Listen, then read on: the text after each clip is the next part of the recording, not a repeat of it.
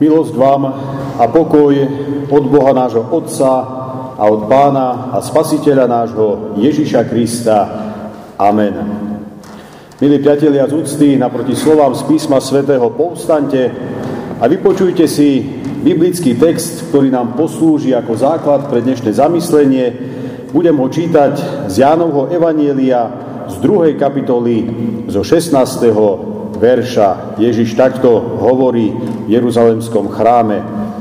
Nerobte tržnicu z domu môjho Otca. Amen. Toľko je slov z písma svätého.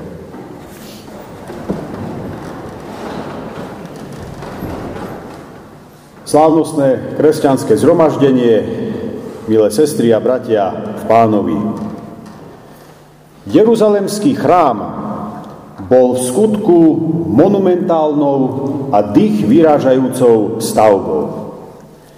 Dávno v minulosti ho dal postaviť kráľ Šalamún a treba povedať, že si na tom dal veľmi záležať.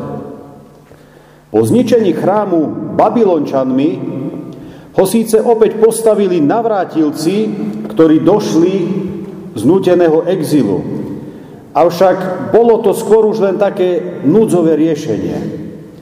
Teda inak povedané, ten poexilný chrám sa svojou majestátnosťou už ani náhodou nemohol rovnať tomu chrámu, ktorý tam stal pred samotným exilom a zničením. Za Ježišových dní sa z chrámu opäť na novo stala obrovská stavba, ktorej rekonštrukcia trvala celých 46 rokov. Už za touto rekonštrukciou a opravou stál sám kráľ Herodes. Napriek prebiehajúcej rekonštrukcii chrámu prinášanie obeti v ňom samozrejme bežalo ďalej. Najmä tí, ktorí prichádzali z ďaleka a bolo by to pre nich nepraktické a svojím spôsobom aj namáhavé vláčiť so sebou dlhé kilometre nejaké to obetné zvieratko, nejaké to teliatko alebo barančeka alebo niečo iné, si toto zvieratko mohli zadovážiť priamo na jednom z nádvorí chrámu.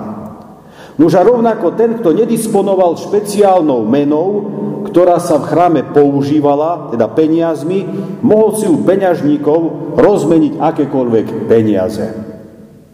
Všetko sa teda dalo vyriešiť, tak povediac, pod jednou strechou. A to my ľudia máme radi. Keď aj vybavujete niečo na úradoch a nemusíte chodiť od jedného konca mesta na druhý koniec mesta, ale všetko sa dá vybaviť, tak povediac, pod jednou strechou, máme to radi. Aj oni to asi mali radi. Bolo to pohodlné a bolo to bezstarostné.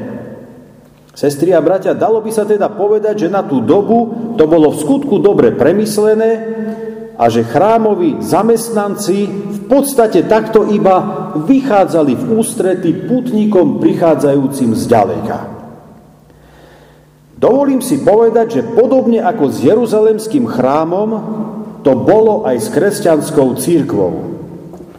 Tu zbudoval, postavil a založil sám Syn Boží. Ježiš Kristus. A to v 50. deň po svojom skriesení, keď na učeníkov bol zoslaný dar Ducha Svetého. Kristus Pán svoju církev zbudoval ako čistú a nepoškvrnenú inštitúciu. Veď predsa ten, ktorý je dobrý, svetý, dokonalý a čistý, nemôže vytvoriť niečo poškvrnené, špinavé alebo nesveté, nedokonalé. Takto i Kristus Pán svoju církev zbudoval ako spoločenstvo nenakazené a nepošpinené ľudskými hriešnými spôsobmi. Nože takým spoločenstvom církev niekoľko storočí aj bola. Samozrejme, že element hriechu tu vždy bol. Ten sa totiž v pozemských podmienkach z ľudskej prirodzenosti vykoreniť nedá. Nemôžno ho teda prehliadať, pretože človek je od svojej prirodzenosti skazený a od Boha odvrátený. Avšak počas prvých storočí, kedy kresťanstvo bolo v rámci vtedajšej rímskej ríše nepovoleným náboženstvom a kresťania boli pre svoje presvedčenie prenasledovaní a zabíjani, kresťanmi sa stávali iba ľudia, ktorí Krista skutočne milovali a o jeho učení boli hlboko presvedčení. Až do tej miery, že pre Krista a vieru v Neho boli ochotní vzdať sa aj vlastného života. Pravda je taká, že všetko sa to zmenilo po roku 313 nášho letopočtu, kedy rímsky cisár Konštantín vydáva tzv. milánsky edikt, ktorým kresťanstvo zrovnoprávňuje s ostatnými náboženstvami v rámci rímskeho impéria.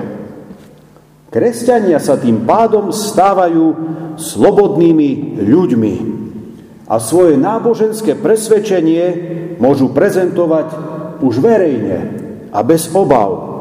Už sa nemusia stretávať v nejakých rímskych katakombách, na nejakých opustených kopcoch, lesoch a tak ďalej, ale môžu to robiť verejne bez obav. Môžu si stavať chrámy, organizovať si svoje štruktúry, cirkevnú hierarchiu. Môžu sa v chrámoch bez strachu a obav stretávať pri slávení bohoslúžieb, pri slávení Ježišovho vzkriesenia sú slobodní. A to samozrejme je na jednej strane úžasné. Na druhej strane sa však spúšťa aj iný paralelný proces. Tým, že sú kresťania vnímaní ako dôveryhodní, čestní a zodpovední ľudia, začínajú byť uprednostňovaní pri spravovaní veci verejných a dostávajú sa v rámci rímskeho impéria do dobrých pozícií. Čo z toho vyplýva? Kým dovtedy boli kresťanmi iba tí, ktorí boli o Kristovej pravde a učení presvedčení, pretože ich táto pravda mohla ľahko stať život, teraz byť kresťanom sa oplatilo. Zrazu to malo množstvo svojich výhod a tak sa spúšťa proces tzv. zosvetačtenia, to počítač nepozná, to počiarkuje, ale sekularizáciu pozná. A to je to isté. Proces zosvetačtenia sekularizácie církvy. To prakticky znamená jedno, priatelia. Do kresťanskej církvy sa začínajú hlásiť už aj tí, ktorí o Kristovej pravde a učení až takí presvedčení nie sú. No keďže sa zrazu kresťanom byť oplatí, lebo to má aj svoje praktické výhody, tak prečo nie? každom prípade však títo nepresvedčení a neúprimne veriaci ľudia do cirkvy vnášajú aj to, čo v nej dovtedy nebolo. Ľudskú špinu, faloš, taktizovanie, neúprimnosť, špekulantstvo, ziskuchtivosť či manipuláciu. To všetko znečistuje a poškvrňuje církev, tú pôvodne čistú Kristovu nevestu. Nuž a čím to ide ďalej s postupnými storočiami, tým je to horšie. Odklon cirkvy od Evanielia, od Božieho slova vo všeobecnosti je čím ďalej väčší. Klérus svoje názory, pravdy a konštrukty povyšuje nad Božie slovo. A tak podobne ako Jeruzalemský chrám sa stal pre židovských putníkom miestom, kde sa pohodlne a bez starosti dalo vybaviť Božie požehnanie a odpustenie hriechov pod jednou strechou, nebolo treba ani pokánie a ľútosť, pretože, pretože sa na to nikto nepýtal, tak sa postupom času aj církev stala akoby eseročkou, kde stačilo prísť, zaplatiť a spokojom v duši ísť preč. Na pokánie, ľútosť či zmenu života sa nikto nikoho nepýtal. Toto v danej chvíli ako si nikoho nezaujímalo. A práve táto povrchná prax i nášho reformátora v podstate zdrvila pri návšteve svätého mesta Ríma, kam sa vybral, plný ideálov, plný nadšenia, ale to, čo tam zažil, ním hlboko otriaslo a pobúrilo ho to natoľko, tá povrchnosť, to, to proste kupčenie s Božou milosťou a s Božím odpustením, že jednoducho už nemohol zostať ticho.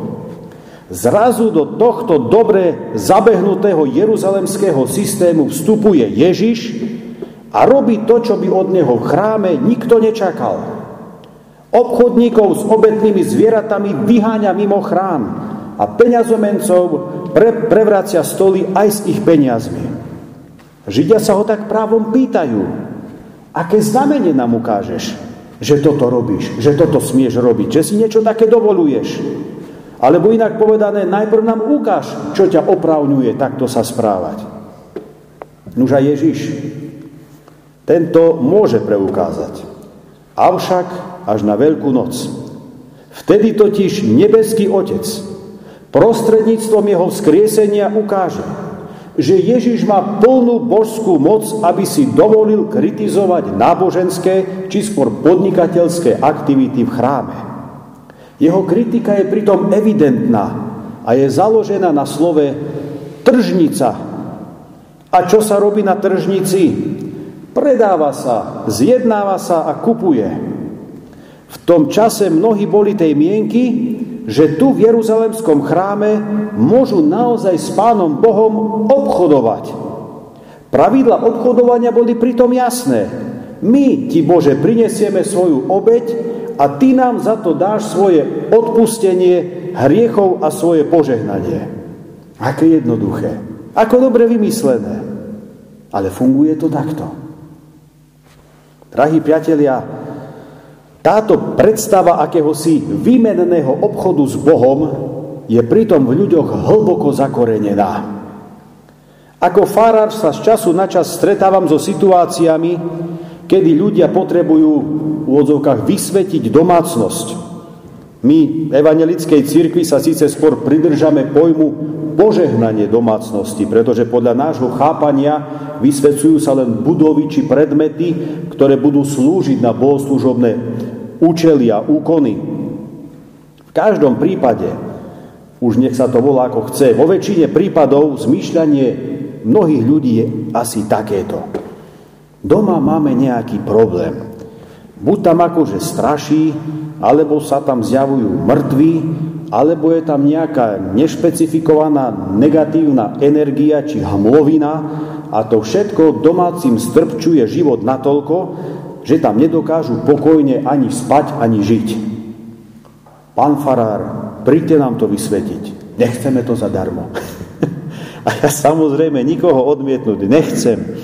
Veď je to dobrá príležitosť, ako sa domácim prihovoriť Božím slovom, pomodliť sa s nimi, význať svoju vieru, nechať im možno nejakú duchovnú literatúru, dať im požehnanie, lenže ono to nefunguje automaticky, priatelia, pretože s Pánom Bohom sa nedá kšeftovať.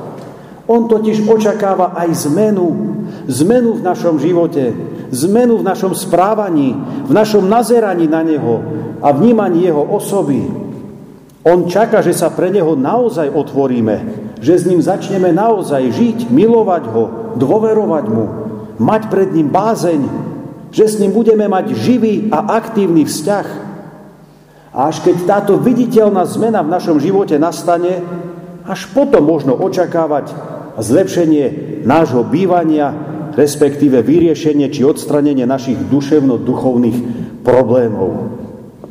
A preto aj pri takýchto návštevách vždy poviem, dávajte vo svojom živote viac miesta tomu dobrému, božskému. A potom to zlé, čo je od diabla, bude vo vašom živote ťahať za kratší koniec. No pokiaľ vy nie ste ochotní niečo zmeniť vo svojom živote, potom nečakajte, že keď príde pán farár, spraví krížik, pekne sa pomodlí, problém zrazom zmizne. To tak nefunguje. Drahí priatelia, práve táto skutočnosť bola mnohým v čase začiatkov reformácie daná na vedomie. A síce, že Pán Boh nie je žiaden pouličný obchodník a že církev s kňazmi nie je inštitúcia, ktorá tento duchovno-náboženský kšeft sprostredkúva. Mnohí sa vtedy zľakli, pretože mnoho storočí na to boli naučení, tak boli zvyknutí. A tak, keď počuli, že to tak nefunguje, zľakli sa. Ale bol najvyšší čas to povedať. Bol najvyšší čas povedať, že všetko je to predovšetkým o Božej milosti, láske a dobrote. Nož a na tieto božské atribúty má človek reagovať jediným správnym spôsobom. Vierou, vďačnosťou, poslušnosťou. Táto viera, vďačnosť a poslušnosť sa pritom musia v živote človeka aj viditeľne prejaviť. A síce zmeneným životom. Bratia a sestry, chcelo to veľa odvahy postaviť sa proti stredovekej, rozbehnutej církevnej mašinérii. To je ako tak, keď sa človek podstaví pred rozbehnutý nakladný vlak. Aby ste si vedeli predstaviť. Tá mašinéria poľahky dokázala zvalcovať každého, kto sa jej postavil na odpor. To, že pred vyše 500 rokmi nezvalcovala aj samotného Lutera, dnes v skutku treba vnímať ako jeden z Božích divov. Ako to, že sa k Luterovi priznal aj samotný Boh.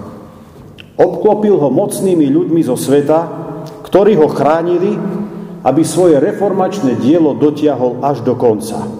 Aby ľudia pochopili, že len Božia milosť na jednej strane a naša úprimná viera v Boha a láska tak k Bohu, ako aj k blížnemu, ako naša odpoveď na túto Božiu milosť je našou vstupenkou do neba a nie zdrab papiera kúpený za peniaze v akejsi chrámovej tržnici. Drahí priatelia, práve prostredníctvo Martina Lutera ľudia opäť na novo pochopili jedno. Ježiš tým, že sa vzdal svojho života na kríži a svojim následným zmrtvých staním pre nás vytvoril novú bohoslužbu. Bohoslužbu omilostených a ospravedlnených detí Božích, medzi ktoré smieme patriť aj my. Bohu vďaka za jeho milosrdenstvo i milosť. Bohu vďaka za odvážnych reformátorov a smelých vyznavačov pravdy Kristovej. Buďme dnes ich vernými nasledovníkmi a napodobňovateľmi. Amen. Pomodlíme sa. Všemohúci, večný Bože, a Otče náš. V pamätný deň obnovenia církvy Ti ďakujeme, že si svojim slovom skrze Ducha Svetého z ľudí tejto zeme zhromaždil svoju svetú kresťanskú církev a stále ju zachovávaš. Ďakujeme Ti za milosť, ktorou si osvietil našich reformačných otcov, aby vyniesli na svetlo poklad Tvojho Evanielia. Bože Otče, prosíme, posilňuj a zhromažďuj svoj ľud okolo slova a sviatosti. Daj, aby Tvoje evanielium zasiahlo celý svet a vzbudilo v ľuďoch živú vieru. Povzbuď nás k pravej zbožnosti, aby sme poznali vzácnosť a bohatstvo dedičstva reformácie, vďační Ti boli za toto dedičstvo a verne sa ho pridržali. Dávaj nám verných pastierov a posilňuj ich svojou mocou. Daj, aby v našich rodinách a domácnostiach vládla kresťanská súdržnosť, pevnosť a istota. Urob z tohto nášho cirkevného zboru príbytok, v ktorom sa radi stretávame pri modlitbe, práci i spoločenstve. Posilňuj medzi nami i v celom kresťanstve jednotu ducha vo zväzku pokoja. Príď k našim chorým, smutiacím a osamelým, Poteš a posilňuj ich svojou potechou. Posielaj nás k tým, ktorí potrebujú naše spoločenstvo a našu starostlivosť. Sprevádzaj nás svojou milosťou v celom našom živote a raz nás príjmi domov do svojej väčšnej slávy, a to skrze Ježiša Krista, Tvojho Syna a nášho Pána, v mene ktorého k Tebe, dobrý Bože, ešte takto teraz spoločne voláme. Otče náš, ktorý si v nebesiach, posveď sa meno Tvoje, príď kráľovstvo Tvoje, buď vôľa Tvoja, ako v nebi, tak i na zemi. Chlieb náš každodenný daj nám dnes a odpúsť nám viny naše, ako aj my odpúšťame vynikom svojim.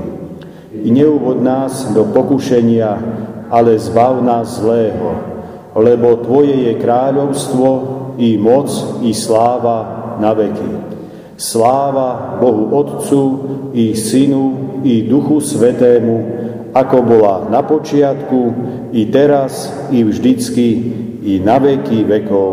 Amen.